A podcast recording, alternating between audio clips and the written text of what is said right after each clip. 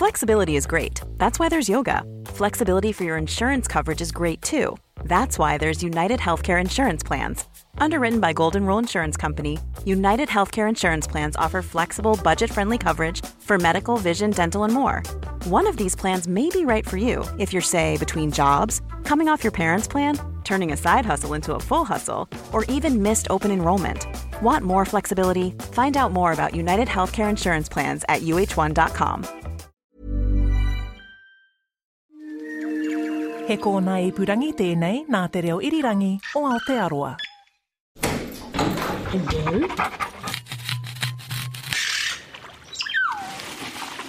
Piki mai kake mai and welcome to Our Changing World. Ko Alison Ballance aho. Tonight's program is brought to us by William Ray and a group of virus experts from the University of Otago. They presented a panel discussion called COVID-19 Unmasked, Understanding the Outbreak at the New Zealand International Science Festival in Dunedin last month. Here is half an hour of highlights from that discussion. First up, the speakers introduce themselves. So my name's Vernon Ward. I'm a professor of virology in the Department of Microbiology and Immunology here at Otago. I guess I've had about 30 years of experience as a researcher on virology, most of that with RNA viruses. Um, I head up a, a, major research program on antiviral development against RNA viruses that includes researchers from different parts of New Zealand, the University um, of Victoria and the Ferrier Institute, uh, GlycoSyn, which is a chemical manufacturing company in New Zealand, uh, University of Auckland, um, some of the best medicinal chemists in the country, and we have linkages out to places like Albert Einstein College, University of Southampton in the UK, that sort of thing. And also, I've been part of a reasonably informal group that's been monitoring the various drugs that are being developed with the thought that what is looking like the best candidates because we might need to make them in New Zealand at some time. Hi there, my name's Gemma Geoghegan. I'm a virologist and evolutionary biologist in the Department of Microbiology and Immunology. So, my research focuses on how and why viruses jump from animal hosts into different species, such as humans, and how they spread through populations and evolve and adapt through space and time. And I use genomic sequencing and next generation techniques and bioinformatics to try and understand that. And why I'm sitting here is because I guess I am leading a genomic sequencing project funded by the MB Innovation Fund, and we're sequencing as many positive samples from the New Zealand cases as we can, and um, to try and understand how the virus uh, evolved and spread um, through New Zealand and the sort of genomic diversity that we ended up with here. Kia ora koutou. Uh, my name is Michael Baker. Um, it's a great pleasure to be down in Dunedin. I'm normally based in Wellington at the clinical school. I'm one of the professors of public health there, and I've spent about 30 years working on infectious diseases, environmental health, housing and health, um, those sort of external threats to our existence. And I worked on a number of previous pandemics, but I never expected to see this kind of event on this scale at this point in time. I guess, like all of us, it's been an unreal, almost surreal period. I'd say the most intense of my working life, uh, particularly back in March when I think New Zealand was facing very tough choices. I worked very hard on developing the elimination strategy. I'm running a couple of reasonably large research programs in Wellington funded by the Health Research Council that are contributing to shaping the response. My name is Miguel Quiñones Mateo. I'm professor in virology at the University of Otago, Department of Microbiology and Immunology. I'm here because um, I'm a virologist. I've been working for, involved with viruses for the last 25, close to 30 years now. I came to Dunedin almost uh, 18 months ago with the idea of working with emergent viruses, and I never thought that I was going to be in the middle of this pandemic now. One of the reasons I'm here is because we were able to keep uh, our PC3, uh, physical containment laboratory 3, open in the department and we were able to isolate for the first time in New Zealand the virus. And as you can imagine, that did open the door for many projects, uh, from antiviral to vaccine to disinfection of PPE. Uh, kia. My name's David Murdoch. My day job is, is Dean of University of Otago's Christchurch campus. By background, I'm an infectious diseases specialist, a particular interest in respiratory infections and vaccine preventable infections. And as part of this pandemic, I'm on the, uh, the Ministry of Health's Technical Advisory Group. I'm on the government's uh, Science and Technical Advisory Group on the vaccine strategy. I'm also uh, one of three independent members overseeing the clinical trials for, for the vaccine being developed at Oxford University. And uh, I have various roles in, in, the health system, mainly in Canterbury and with uh, diagnostic testing. Michael, start off with you. How has the ministry and the government responded to this virus? And I guess, sort of wrapped up in that question, is what could we have done better or what could we do better next time? Overall, New Zealand's response has been spectacularly good relative to other Western countries. And if you look at across the OECD, just using a very crude metric of the mortality rate from COVID 19 is around four per million, and that's the lowest in the OECD along with Australia.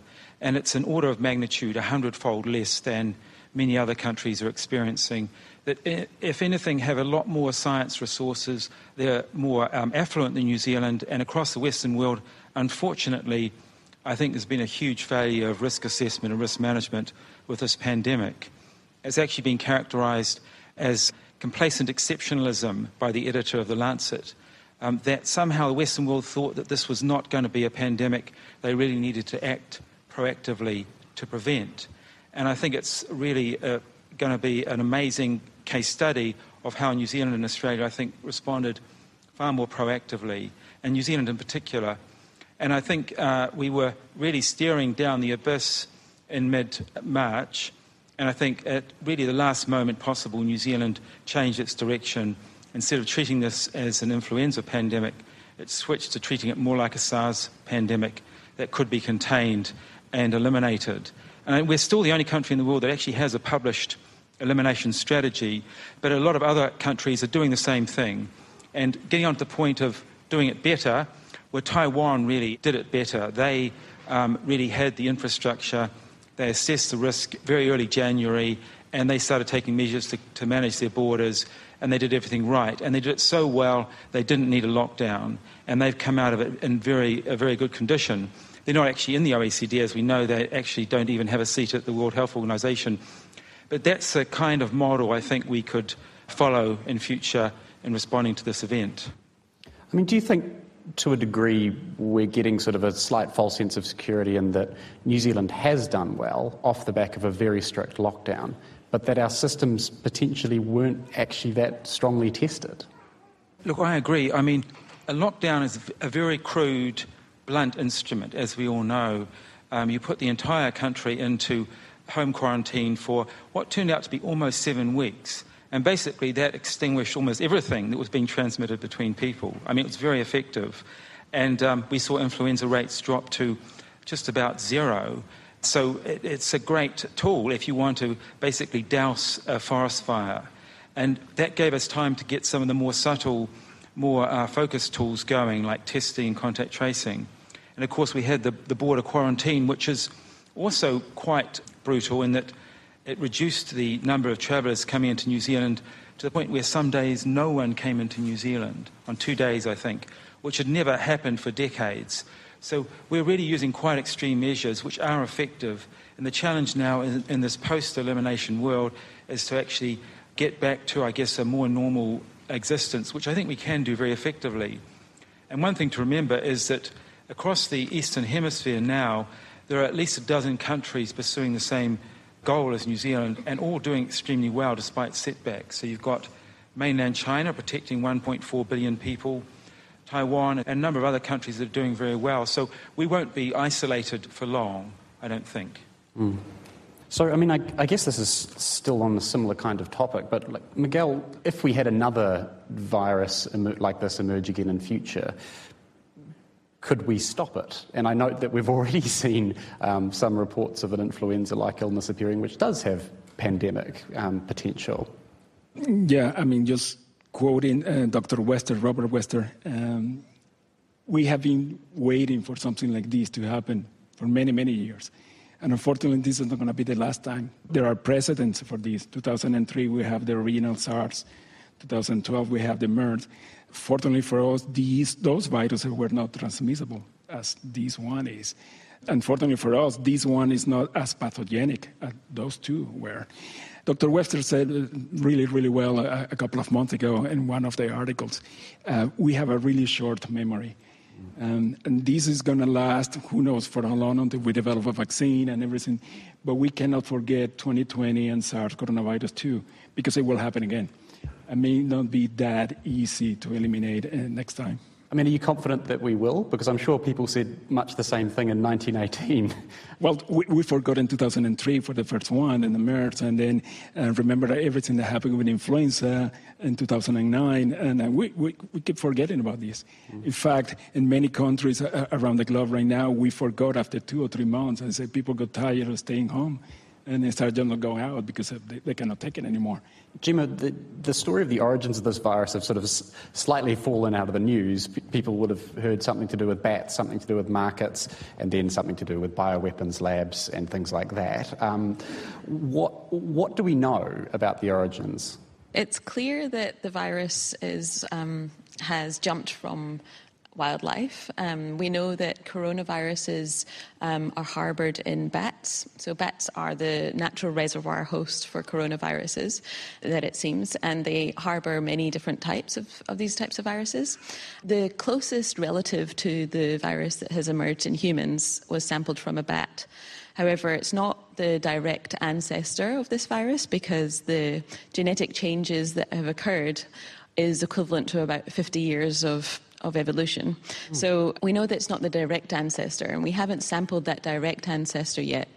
However, we do know that it infects other wildlife and it causes disease in other wildlife. So, pangolins have a very similar virus as well, and they suffer from the same sort of symptoms as, as we do, for example, and same with minks and other, other species too. And we know that they are heavily trafficked and traded in things like wet markets, for example. So, it's likely that the virus did emerge from either an animal that was present at a wet market or that has you know, ample um, contact with humans, and um, whether or not it, it, happened at the market or elsewhere and, and, then proliferated at the market, we're not sure. But certainly, the, the evidence points to that it jumped from wildlife. As many human viruses have in the past, the vast majority, but we probably haven't sampled the direct ancestor of this virus yet. Will we be able to nail that down at, at some stage? Like, is that something that will definitely happen, or is there a possibility that we'll just never know? Yeah, there is that possibility we won't know, but there is a, a huge effort into um, sort of virological sampling of wildlife, especially at this interface where humans and animals interact. And the sequencing technologies that we have available to us allow us to be able to go out and sequence all viruses within a host to explore novel viruses and what exists in nature. So, through more sampling, there's a good chance we will find out. So, Miguel, you look at this area too. There's been some suggestion that this virus has actually been around for at least a year and, and maybe two in China. What's the thinking around that? The reality is that all these viruses have been around for a long, long time. Just to make the simile uh, with HIV, for example. I mean, there is evidence now that HIV was jumping from, from non-human primates, you know, chimpanzees and gorillas and all that, for years, hundreds of years, maybe. Hmm. Um, but because of the, the, the, situation, you know, back in the 1800s, early 1900s, wasn't the perfect you know storm that happened in the 80s that they could escape from from Africa. So the same thing happened with these these these viruses with these you know they're they're being infecting bats for for a long time, mm. and it, it, just happened that somehow somebody going to a cave. Being exposed to guano, and, then maybe just a mild infection, and go back to the you know to the city, and then they start spreading, or maybe in the market, like like Gemma was saying, these viruses are out there, and as long as we keep you know, being exposed eh, to, to, to all these viruses, this is going to continue happening. I'd like to move on to, to, talking a bit about treatment. There's a lot of discussion around sort of hydroxychloroquine and remdesivir, which are names I only know how to pronounce because there's been huge debate around them. Can, Vernon, can you explain what, what's going on here with these drugs?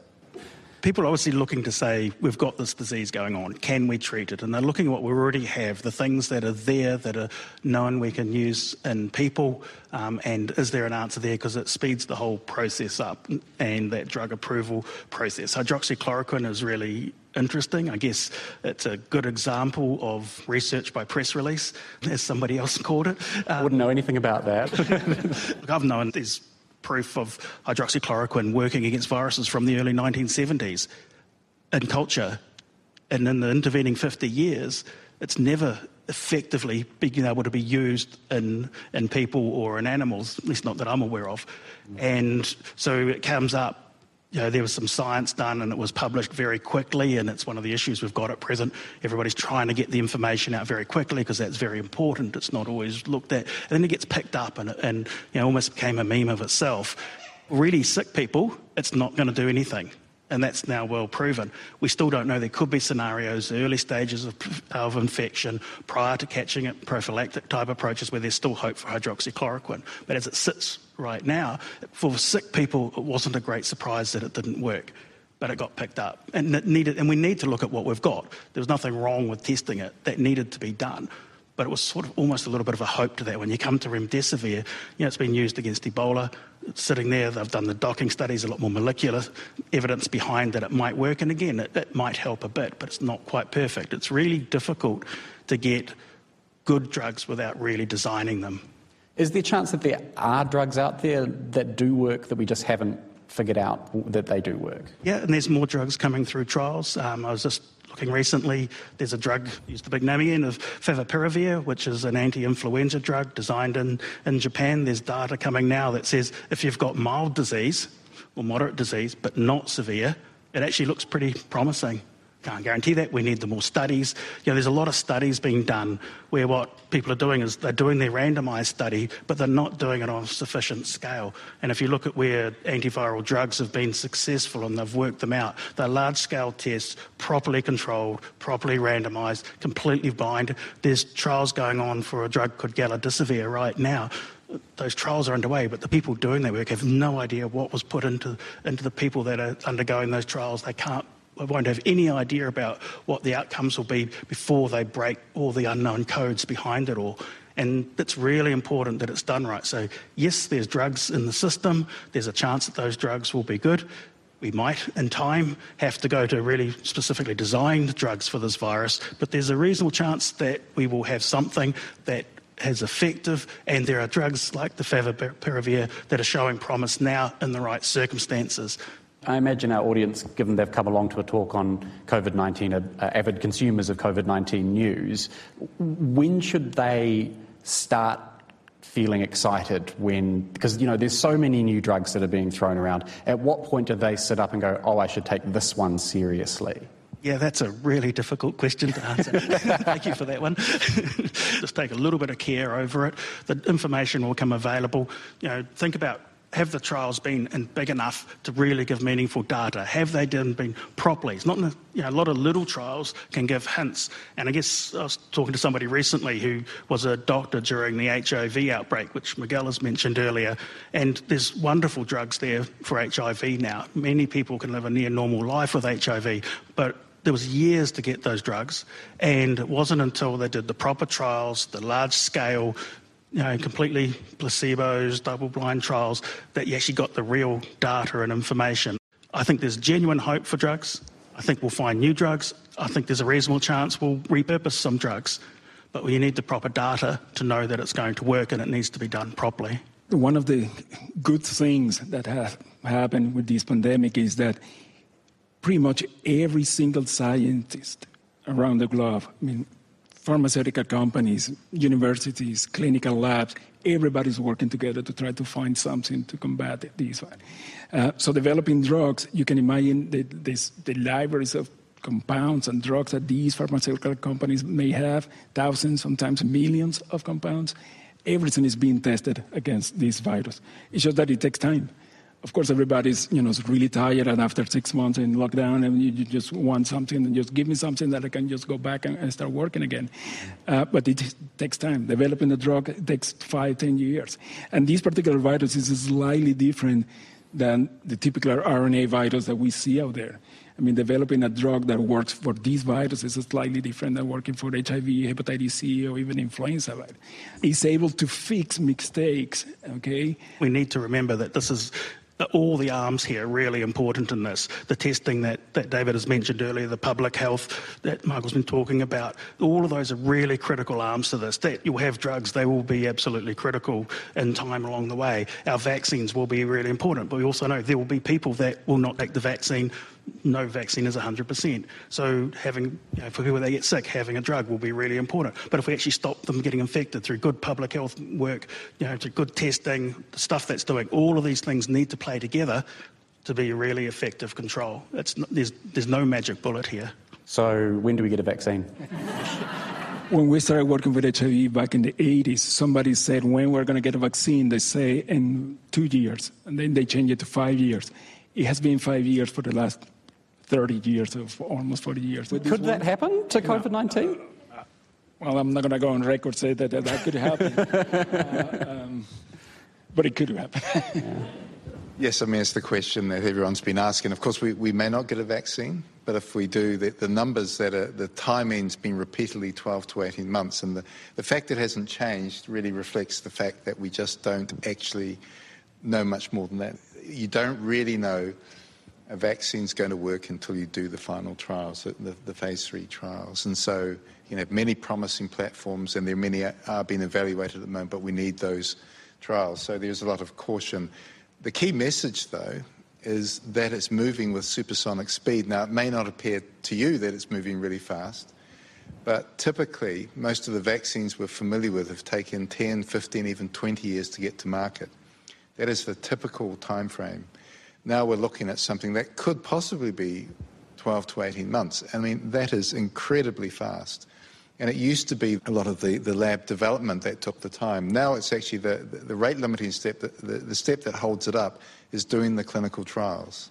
We have to go through the rigorous clinical trials that are ethical, that will determine whether the vaccine's effective, safe, and determine what sort of dose to give. And that's happening already on some vaccines on an infection seven, eight months ago we, we had never heard of. Mm. So that, that is incredible.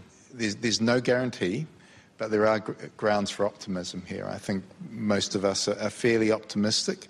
How effective it will be, whether it's going to give lasting immunity, we, we just don't know. But the fact is, there are over 170 candidates we hear about that have been evaluated at, at various stages, and probably over 10 have come into clinical trials already. So toward the end of the year, we should have a, reasonable steer. And, just to really take on Miguel's point about the collaboration, it is actually quite phenomenal what is happening at the moment. So the, Oxford trial, which I get a bit of visibility into, I, ca- I, I can't tell you the details for confidentiality reasons, but there are many labs working on this. No one country can do it by themselves. So there are labs in the US and Australia, many in Europe that are contributing to the evaluation of, of the Oxford vaccine. There's a huge amount of collaboration between the different parties. And, and one of my colleagues was asked, is this a race? And he pointed out it's not a race between all the developers, it's actually a race against the virus. And that there's a lot of uh, sharing of information. Miguel, I think you mentioned in your intro you're actually working with the COVID 19 virus in the lab. How's that been? So when this happened, uh, we decided, James Ussher, my colleague uh, in the Department of Microbiology, came to my office and said, hey, have you seen what's going on in China? This virus that is, seems like it's, you know, it's going to be a problem. Maybe we should start working on that. And I have to be completely honest here and go on the record that I hesitated for a few seconds. I said, "Oh, come on! I have so much stuff to do that I, I cannot jump into this." Slow priority. Of course, yeah, yeah. The, the, the, the, virologists and then, and then the exciting said, "Yeah, why not? Let, let's do it." And I, well, who knew that was going to be like this uh, six months later, five months later? So anyway, at that point, we started working, and we have a PC3 lab, like I mentioned before, the physical containment 3 lab in, in, here in, in, Otago. So we have all the tools. We have the expertise. We have the people. We, have, we knew how to do these, or we know how to do these. So say, yeah, why not? Somebody's mentioned at some point is that why we're going to be doing this if everybody else is doing it around the globe, Australia, you know, uh, in Europe and in the U.S. And my answer to do that uh, to, to that was because we can. Why not? I mean, we, we should be, you know, helping and, and doing this. When we started developing a diagnostic test for these virus, even before, even we, we have a, a, single case here in New Zealand, at that point, I, I don't think I even had one in Australia. Uh, we, we, had a problem that we didn't have uh, positive controls, meaning we didn't have the virus here. How are we going to test uh, a test if we don't have a, a virus here to, to, do it? So we had to do it artificially. This is a long story. But once we isolated the virus and when we had it, then we started sharing the, the genetic material. So all these different clinical labs, institutions, uh, were able to start doing what we were doing a, a, month or so ago because we were able to isolate the virus. And it did open the door for antiviral projects, like Vernon was mentioning, the vaccine uh, uh you know, initiative that we are involved. And if we didn't have that opportunity of working with the virus and, and do what we did, we wouldn't be here where we are. Gemma, we should probably get into a bit of what this virus is. I mean, how is it different to other viruses, which you know we've we've seen with pandemic potential, like SARS and flu viruses? So, SARS, which emerged in about 2002, is another coronavirus. It had a higher mortality rate of about 10%. But importantly, the transmissibility or the R naught value was around one. So it was easily tracked. Um, there weren't many asymptomatic cases. It was kind of too severe, really, and the transmission rate was too low for the virus really to take off and go anywhere. And so the elimination strategy for that virus was really effective. H1N1 um, in 2009 that was the swine flu pandemic, and I think everyone has anticipated that being a lot worse than it was. It was less severe than we thought it might be because we probably had some immunity from some other influenza strains that was going around. So that quickly spread, but influenza virus has an R naught again of um, between 1 and 2, usually around 1.5. Mm. The, the difference in this virus is that it is incredibly infectious. The transmission rate or the R naught value is estimated between four and five. The R naught value being how many other people someone's likely to infect. Exactly. So, on average, how many secondary cases one infected person um, infects. As well, it has a higher mortality rate uh, compared to seasonal flu, for example.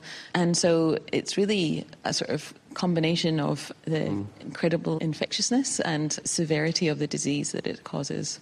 So I'm going to betray a level of nerdiness here, but I imagine them a little bit like Dungeons and Dragons characters, where they have like stats for how infectious they are and stats for how how fatal they are, and all these different things. So it's sort of just hit the sweet spot for being very infectious, doing a lot of damage, but not killing people before they can pass it on, kind of thing. Yeah, so there's a sort of false assumption that viruses always will eventually attenuate to become uh, less severe eventually, but Actually, the only thing a virus cares about is infecting the next cell. And so, a successful virus will always try and adapt to become more transmissible. And so, if the risk of it being too severe is going to affect its transmissibility, a successful virus will try and change that severity to become more transmissible. But COVID 19 is. Um, is incredibly infectious. It's doing pretty well without changing its severity. So we don't anticipate it, it changing. That's interesting. Is that different from some other pandemic viruses we've seen?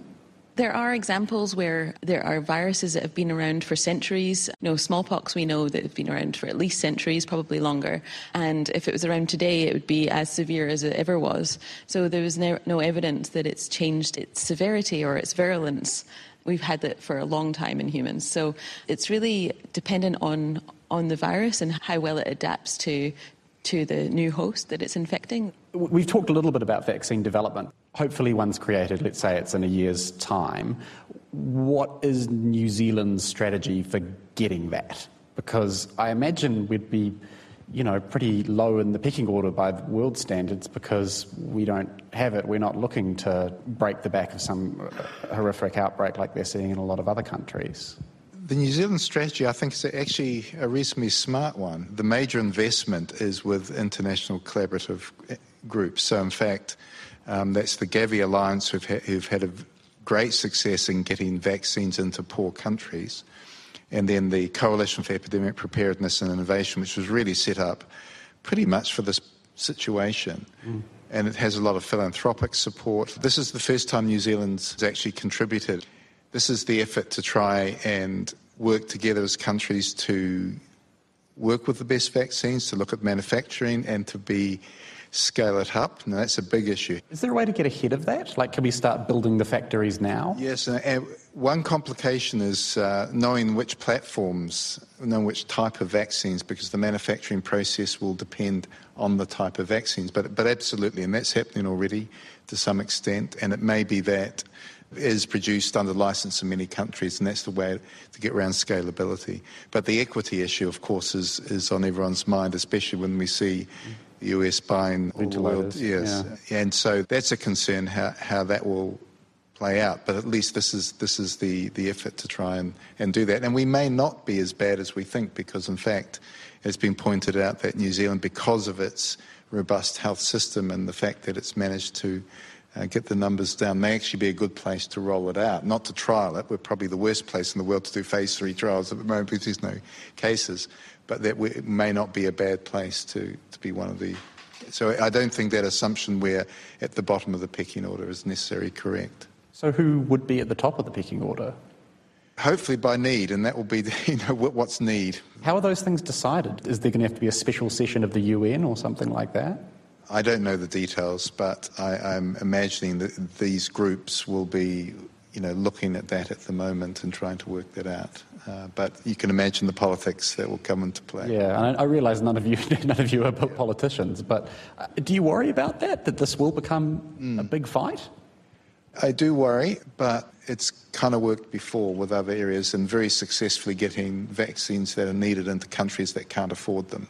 Mm. There is a history of that. It's different, much smaller scale, but the the players are there who have have some big influence. So hopefully that can play out. Mm.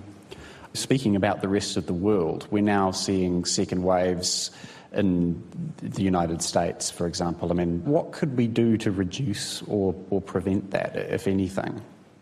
Yeah, I think the terminology is really interesting because we've got the, the idea of a second wave, but actually the world's just in its first wave. And the, the problem we're seeing now is entirely generated by human activity or failure to respond internationally. And there's really two diff- very different situations playing out. The, the first wave is rolling around the world very steadily. It may take a couple of years before it infects 60% of the world's population, which is what it's expected to do, and in the process kill maybe 1% of them, which is maybe 30 million people. And obviously, in the countries where they've still got a lot of circulating virus, they're really doing the suppression approach if they've got the resources to, and that's really much of Europe and North America to some extent. So all they can do to contain it is to basically add in a bit more physical distancing, hopefully a bit more face mask use, and that dampens down transmission.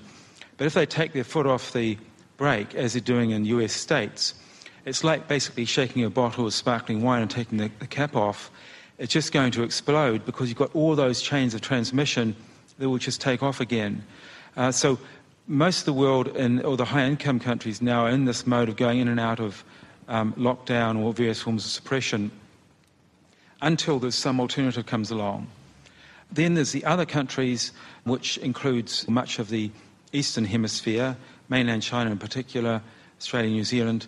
We're all doing the really heading towards containment or elimination, and we're going to have setbacks. That's very likely. I mean, that's happened in most countries doing this path. I mean, China and South Korea and others, and that's been sometimes called a second wave. Again, it isn't. It's the wrong term.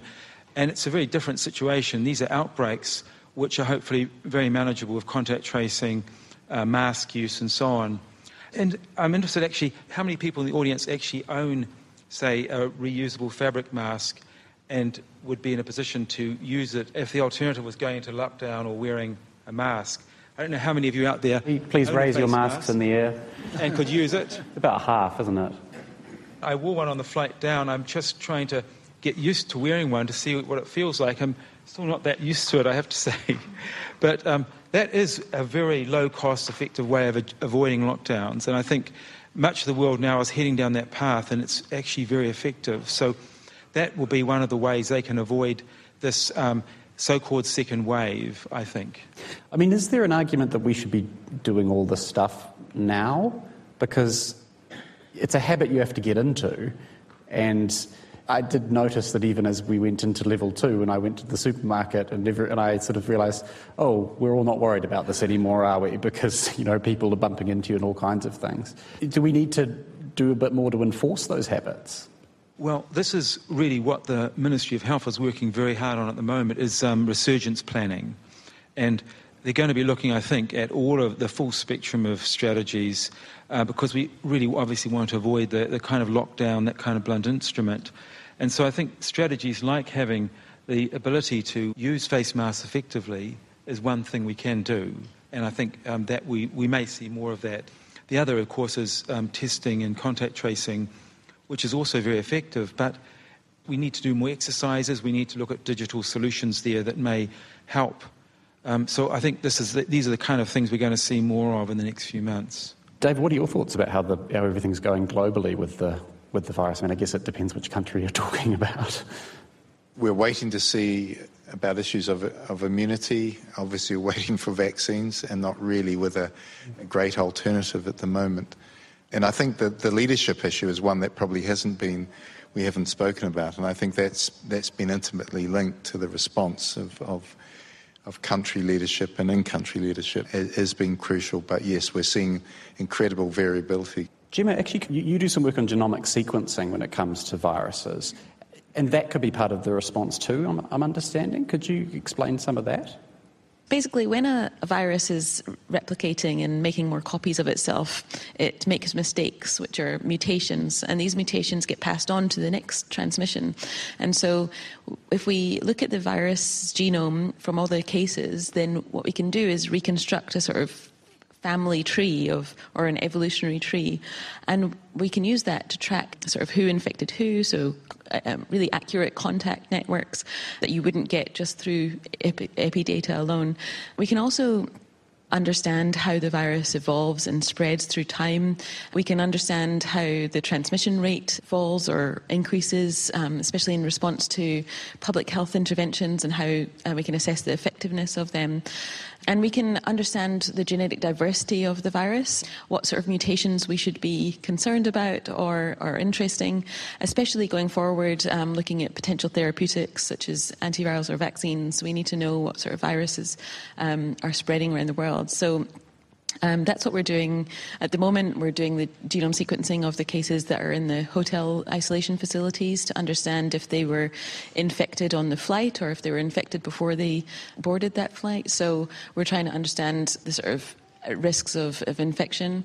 I think going forward, what um, is crucial to do this work is because um, what we can do is if a virus case does pop up out of the blue and, and there's it's lacking any sort of epidemiological data that links that with a known case, we can compare that genome to all the other genomes that have been sequenced um, in New Zealand and around the world.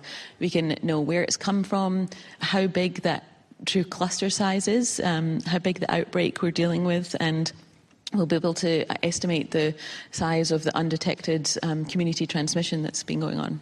How quick can that happen? Can, we, can that be part of our real time response if we do have another outbreak? Yeah, definitely. So we can generate the whole genome um, and have it up online um, within about six hours. The, wow. the bottleneck is actually the diagnostic labs um, sending us the the sample. That's uh, so faster cars is what so, we yeah, yeah, yeah. So at the moment, it's about 24 hours that we're getting the ones from the hotels. Look, finally, we should we should start to asking questions about what the future is going to be like, and I guess we don't know, but um, so that's the answer from all of you. Um, I mean, Michael, is there a chance that we need to prepare for the worst case scenario that there isn't a vaccine, and that we need to start thinking about Plan B, as some notable um, uh, people have been calling it, to to come up with a plan for how to create herd immunity as safely as possible. Is that something we should look at at least? Yeah, I guess having a giant measles party in New Zealand and turning the virus loose to immunise us, well, as we know, it hasn't worked terribly well for Sweden so far. But, you know, one of the difficulties is we don't know that much about how immunity will behave with this virus, how long lived it will be.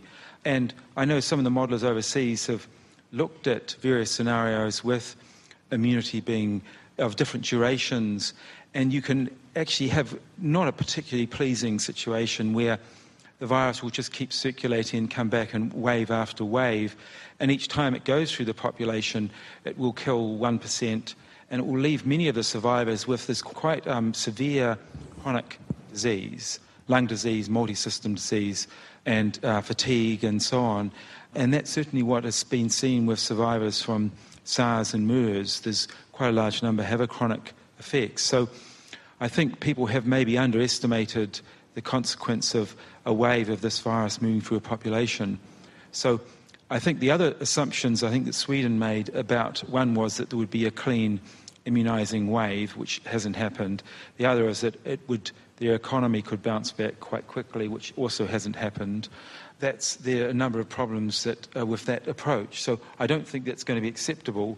But of course, I think the, the scenario I think is quite likely is while we're waiting for a vaccine or antivirals, we will have an increasing proportion of the Eastern Hemisphere of countries that have, are very successfully pursuing the elimination approach and increasing movement of people between those countries. And remembering we will still have connections with the rest of the world via various forms of quarantine. And I think that can get much more streamlined going ahead. And we've done modelling which shows you can actually eliminate a lot of the need for quarantine by just having people wear face masks for two weeks. But of course, then there's a whole question of will, they do that? But I, think we can get there. So I'm very positive actually about um, the situation for New Zealand. Unfortunately, I think it's very grim for countries that are essentially leaderless, like much of Latin America. We cannot forget that these virus, like Mike uh, was saying, is killing, and I'm going to say only in between quotes, 1% of the population. Mm. A lot of people get infected and they're asymptomatic. Some of them have symptoms, but it's a really, really, really bad cold. Some people get really, really you know, affected. They have to go to the hospital. Uh, so if we're able to develop uh, and, and, get a, a, an antiviral that reduces those symptoms, the people will survive and minimize the, the you know, the, the, consequences of being infected. We should be able to control the pandemic that, that way as well. In the meantime, while, while, we wait for the, for the vaccine, of course, mm. it's not that bad. Yeah. Okay, it's a new virus, it's infecting the, the whole glove, but, but it's not killing 10, 15, 20% of the people that get infected. I mean, COVID 19 has been regularly referred to as sort of a once in a generation event. Um, does that mean that we've sort of had ours and now we're good for the rest of our lives? There's evidence that the rate that viruses are emerging in human populations is increasing. And the reasons, I guess, are complex, um, and there are many reasons, but um, a few are that we are increasingly encroaching on wildlife populations through um, deforestation, hunting, expanding human density populations and, and habitats. And so we're interacting with wildlife more frequently than we have before, and that's going to increase the chances that a virus will jump to humans. There's another side of it that lots of viruses jump to humans and, and don't go anywhere, but increasingly, you know, humans live in more dense populations. Increasingly, there's less uptake of vaccines and so on. So not only that they're more likely to jump, but they're also more likely to spread between humans too. So I would say that we might see this one again. What's your favourite um, COVID 19 myth? And explain why it's wrong. Apparently, Vladimir Putin let 500 lions out in Moscow to force people to stay at home, and I don't think I have to explain why it's probably not correct. That's my favourite too now. I really like the 5G stuff because there's absolutely no logic to it, but it's it's scarily popular. there were a lot of um, myths about wearing face masks that you would somehow die from carbon dioxide poisoning. I think one thing it's not so much a myth, but I think it was overstated early on was the role of fomites. That's the idea that you had to bleach all your fruit and vegetables when you got them home when you were sitting in level uh, three and four. And I just had this image of a whole lot of people sitting at home with their bleach and water, washing down every item, and it was just not. It was a complete overreaction. Are you serious? Because I did that every single shopping trip. and I hated it. Again, being a virologist, is the fact that people say that, that we, somebody created this virus in, in a lab. The reality is, if you study the molecular biology of these viruses, it, it, it was impossible. I must admit, I'm a 5G one as well. I mean, it feels like we've got a really good experiment of that in New Zealand where we're switching 5G on and there's not a huge outbreak of coronavirus happening. So, yeah. Look, we're now going to throw it open to the audience. I'd like to ask a question about contact tracing. These days, everybody seems to be taking it for granted that community transmission isn't happening and isn't going to happen again.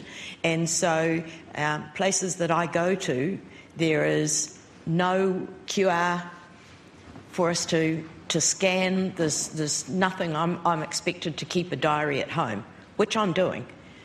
I wonder how many people would be doing that. How critical is it that we actually do this kind of thing? Because I know I can't remember what I had for lunch yesterday. So somebody asked me what I did you know, 10 days ago. I couldn't answer that. We just look at the scenario in Victoria, and I think that's what we have to prepare for that there is somehow the virus um, transmission does occur from one of the growing number of quarantine facilities, uh, the 25, there may be 30 quite soon. We have to plan for things going wrong because not everyone is, is um, follows rules, and you've got the staff and the, the people staying there. So that is a scenario where it gets out in the community, and the first we know about it is um, three weeks later when we see a whole lot of people turning up who are ill, and that will be the real test for um, contact tracing.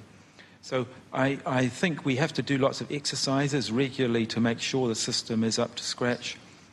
I think the main elements are in place. It's just complacency and I guess a degree, of um, apathy may start to come in with that, those systems. So we have to just keep working at them and testing them out. The digital area looks really promising on paper, but it has not delivered anywhere in the world yet. And I think there is a COVID card which has been developed in New Zealand. I think it's looking quite promising. But again, we just have to see if that looks good enough to roll out in New Zealand. My, my concern is um, asymptomatic spread. Radio New Zealand played that uh, story about the small passenger ship, the Greg Mortimer. If you think of the ship as a microcosm, you know, of, of a country, everybody was checked. Nobody had been to any of these at-risk countries. It was right at the start of the. It was just before the pandemic was declared, and everybody uh, was cleared health-wise before the voyage began. 217 passengers and crew. And then gradually there was a, a bit of a fever outbreak and whatnot. And then about three weeks later, the ship went to Montevideo, and every single person on board was tested. Right? They found that 59% were uh, tested positive, of whom 81% were asymptomatic. But further to that, 10 people share a cabin in which there was one positive and one negative. So, what lessons should we be learning from that? The asymptomatic state is very age dependent. If you're getting down into people under 20, it's about 80% will have no symptoms. 70% of over 70 year olds will have symptoms. And I think the general figure that's coming out of the systematic reviews is around uh, 40% to 50% will be asymptomatic. Former ACT leader Rodney Hide um, horrified a uh, talkback audience a few weeks ago with uh, his view that uh, to get the economy going, especially tourism again, we should open the borders instantly. But he claimed that Swedish deaths at some stage had a median age of 85. I wondered how true that was. Uh, we heard maybe something similar from Italian deaths at an early stage. How true is that? But also, how, how is that taken into consideration in the cost benefits of different strategies? In the final analysis, the intervention is extremely expensive for years of life saved. There's no question about that. But um, many people are saying it will be a number of years before you can actually do the kind of benefit cost ratio to work out which countries perhaps did the most effective approach. I think there are so many unknowns, but if you look at the future prospect for health and economic prosperity in New Zealand, most, I think all economists that I know of are, are in agreement that the, you're much better without the virus than with it, and that the situation for China is opening up its economy, it's almost back to business. Um, New Zealand's internal economy is now recovering. Australia, again, similar compared with, say, the UK. Um, and uh, certainly Sweden's approach has not given it an economic boost compared with its other Nordic neighbours. So You know, I, overall, I think that the general consensus seems to be that the model that New Zealand's taking is the, the best for this country. It may not be the best for other countries. It's certainly not the best for low income countries. Although you have got, say, Vietnam, for example, which is doing exceptionally well despite being an emerging economy and with a very long, complex border, having no fatalities and very few cases. What is the similarities of MERS and COVID 19? So, MERS um, is another coronavirus. The reservoir host is bats again, but it actually jumped through camels to get to humans, and it's jumped from camels quite a few times to infect humans. The R naught, thankfully, of MERS is below one, so it always kind of fizzles out quite quickly. Um, it has a really high mortality rate. It's about 30%. So that's good for us that it kind of it fizzles out um, every time it sort of emerges from camels. But it's, it's still emerging, but it's very controlled um, within sort of country boundaries. As a psychologist, I'm just interested in you being science communicators and researchers. What do you do for your mental health and self care? My brother lives in the uh, US, and him and his um, wife, my sister in law, and their family are getting quite concerned about what's going on, and they're feeling it really bad. And, and what I did is sit down and just talk through them and talk through, as a scientist, I talk through the numbers with them, and it puts you in a, in a for my, myself, it, I, I can get to a rational position doesn't mean that you don't concern about families. You know, I have an elderly mother who's just gone into a rest home, um, but you do think about those things. But for me as a scientist, it, it's having that, trying to be as much as I can, rational in my thoughts and understanding that actually not many people do have this. I can, even though I should be wearing a mask, walk around New Zealand and, and I'm very unlikely to, to catch COVID. Most people haven't caught COVID and many people have got better from it. Doesn't mean it's not dangerous, doesn't mean it's not a big deal, but it does mean for me that I can rationalise it and that's how I keep myself in that space. If you ask my wife or my daughter, who's starting to be a clinical psychologist, maybe I'm not handling this the, the right way. Uh, but the reality is that for the last three or four or five months that we have been doing this, it has been a dichotomy between worry about my family that is on a different continent and worry about, of course, everything that's going on, but at the same time having a lot of fun. And I have to admit it, being a virologist and being in the middle of something like this is, heaven for us. It's, it's, it's, we study and work for 30 years to do this, and, and now suddenly we, we, we have the opportunity to play around with this. Uh, we're having so much fun at the same time. So, yeah. It's a really interesting time to be a virologist or be in this area of infectious disease or public health, you know, especially in New Zealand where we actually have the freedom to be able to go to work and continue our research. I think continuing the research is a way of sort of coping pretty well, and the greater understanding we have of the outbreak, I think, is the, the more reassurance we get. So.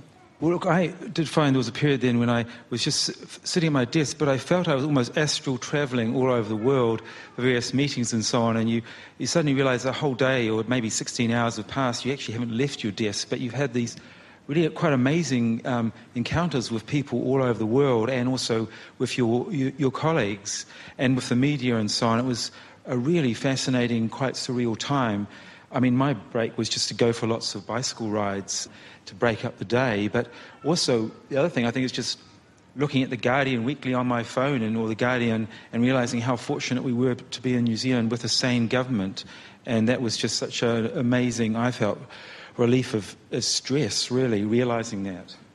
May or may not be obvious, but a lot of people working at the, the coalface are really in need of a break. And uh, this, the strain and people probably as stressed as they ever have been um, mm. is now really starting to show. So there are a lot of people taking breaks, um, and that's really important. So do ask people how they're doing. It's, it's vital. And what do I do?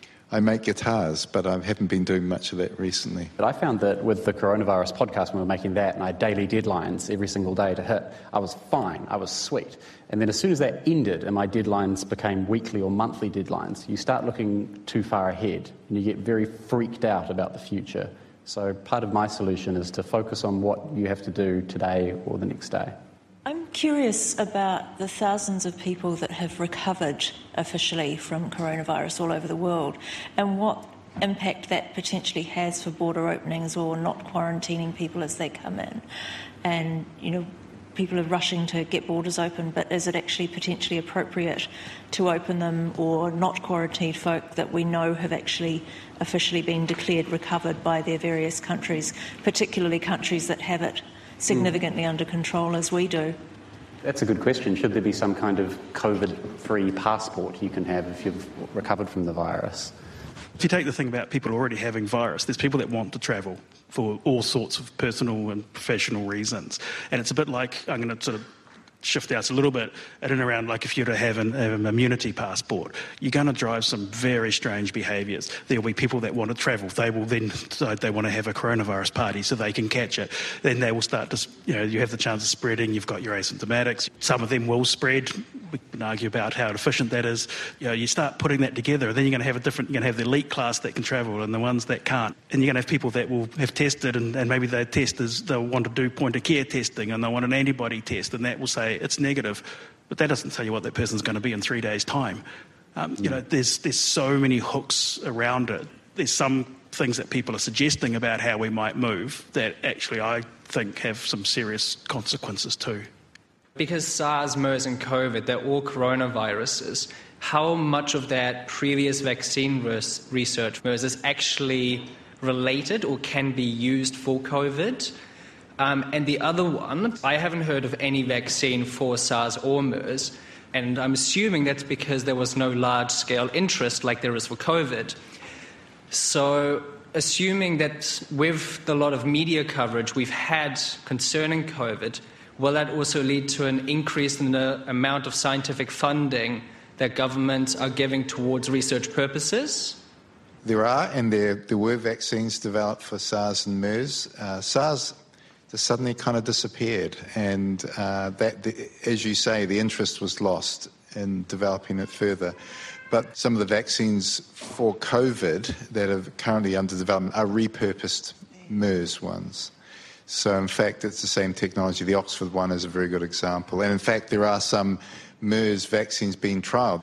So, that is still ongoing. But you, are absolutely right about the interest and the, and the, the funding.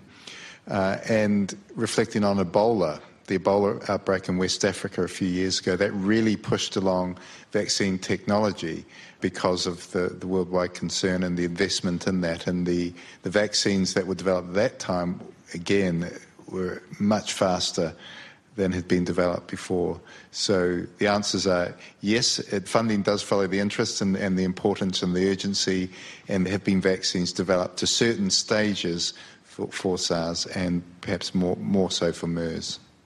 And I'd add in that you know, some of the drugs that have been trialled, antiviral drugs, are coming out of that same stream. So the Galidesivir drug that's been trialled was originally developed as an Ebola drug along with the remdesivir. And it's because they, these RNA viruses have common replication mechanisms that they're looking for the transfer of these drugs to see if they will work in a, a variation of what that target for that drug is. So you had a really good point about the funding that it goes in waves. The same thing happened with uh, SARS and MERS. After they basically disappeared, the funding dried up. There is an anecdote. In order to work with these coronaviruses, you have to do in animal models, of course. And one of the, the animal models is, is mouse. They have expressed the receptor of the human, you know, receptor that the, the virus uses to enter the cells. So they, they developed these mice back in you know, 2003, 2012 to work with SARS and MERS. And it was a month before we hit this pandemic that everybody was deciding, okay, these viruses are not around anymore. We're going to just freeze these mice, the sperms, and, know, okay. And it was a month before they did that that this pandemic happened. If not, we'll have to wait again. I mean, you know, to start creating the mice and, and, and so on. So it's it just what I was mentioning before. Short memory. We need to keep funding antivirals, vaccines, research in general, and infectious diseases, because this is going to continue happening. Yeah, I was quite interested, Michael, about masks. I still don't know whether masks are effective or not. You obviously believe that they are, but I've heard that the viral particles are actually quite small and they can go through the fabric masks. And then I've heard that the N95 masks are a bit more effective. And the other thing I was really interested in was your comment at the start, where you said that if everybody in New Zealand wore masks, then we wouldn't need to go into quarantine for two weeks, people that came in. Of course, masks are a, a key part of PPE to protect healthcare workers, there's no question. The, the big change in thinking is uh, masks as source control. And in that situation, even if they're 50% effective, if you put that into a model, if everyone is wearing a mask during that pre symptomatic stage, or if they're asymptomatic and they're not breathing and talking, laughing, singing onto other people, which generates a lot of viral particles, that's enough to actually stop a pandemic. And it's because it's a population measure, it only has to dampen down transmission. It's a bit like, you know, the emphasis was on wash your hands, but actually, it's helpful. It doesn't work with a respiratory virus where a lot of the infection happens before people are sick. You say stay at home when you're sick. That doesn't help because a lot of people are asymptomatic or infectious before they're sick. So we have in the space of stopping transmission between people, we've only got these very crude instruments, which is you know having a full lockdown where everyone essentially has got home quarantine. But if everyone's wearing masks, or even 80%, it's very effective at avoiding that. And it's because when the particles leave your mouth, they're actually quite large. And the laboratory studies show that a mask, even a simple fabric mask, will stop them. But once they turn into very fine particles as they start to lose moisture, then you're right. It's, they, they can then go through very small holes in, in masks. So people wearing these fabric masks, the main benefit is, is source control. There is, a, there is some benefit for protecting you, even with a, a very basic mask as well. You look at Taiwan, um, even after they'd eliminated the virus, um, 30 days of no uh, transmission within the country, they passed a law requiring people to wear masks on all public transport. And that's because they believe in the multi barrier approach. They don't want to take any chances, and I think they're the world leaders in uh, risk management with this pandemic. I was just wondering if we have any early indications of how fast the genetic drift is in this virus. Are we going to get a vaccine that we can have one and done, or is it going to be like the flu vaccine we have to have every year? On average, this virus has about 20 mutations in one genome per year. And in, put that in context, influenza has about 50 mutations and it has um, a genome that's about half the length. So coronavirus is probably about four times slower at mutating than influenza virus. And we know that influenza virus, you know, you need a vaccine every year. And that's one of the reasons why, is because it, it keeps changing and, and evading our vaccines. So this is all good news for vaccines because it points to the fact that it's a very slow mutating virus. And um, so a vaccine might be more long lasting than, than we would have expected otherwise. So we don't know the, the answer to that question yet, but it's looking quite promising um, in terms of the amount of genetic diversity. Well, look, um, first I want to thank the audience for your actually really awesome and intelligent questions.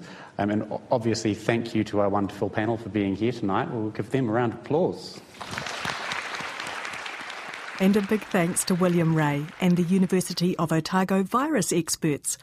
Vernon Ward, Miguel Quinones Mateu, Michael Baker, David Murdoch, and Gemma Geoghegan. That was just half of the COVID 19 unmasked panel discussion recorded at the New Zealand International Science Festival in Dunedin in July.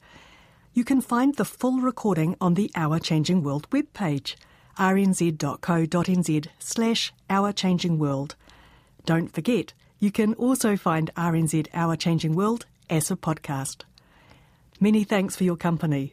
But for now, it's good night from me, Alison Ballance. Paul Marier. Botox Cosmetic, out of botulinum toxin A, FDA approved for over 20 years. So, talk to your specialist to see if Botox Cosmetic is right for you.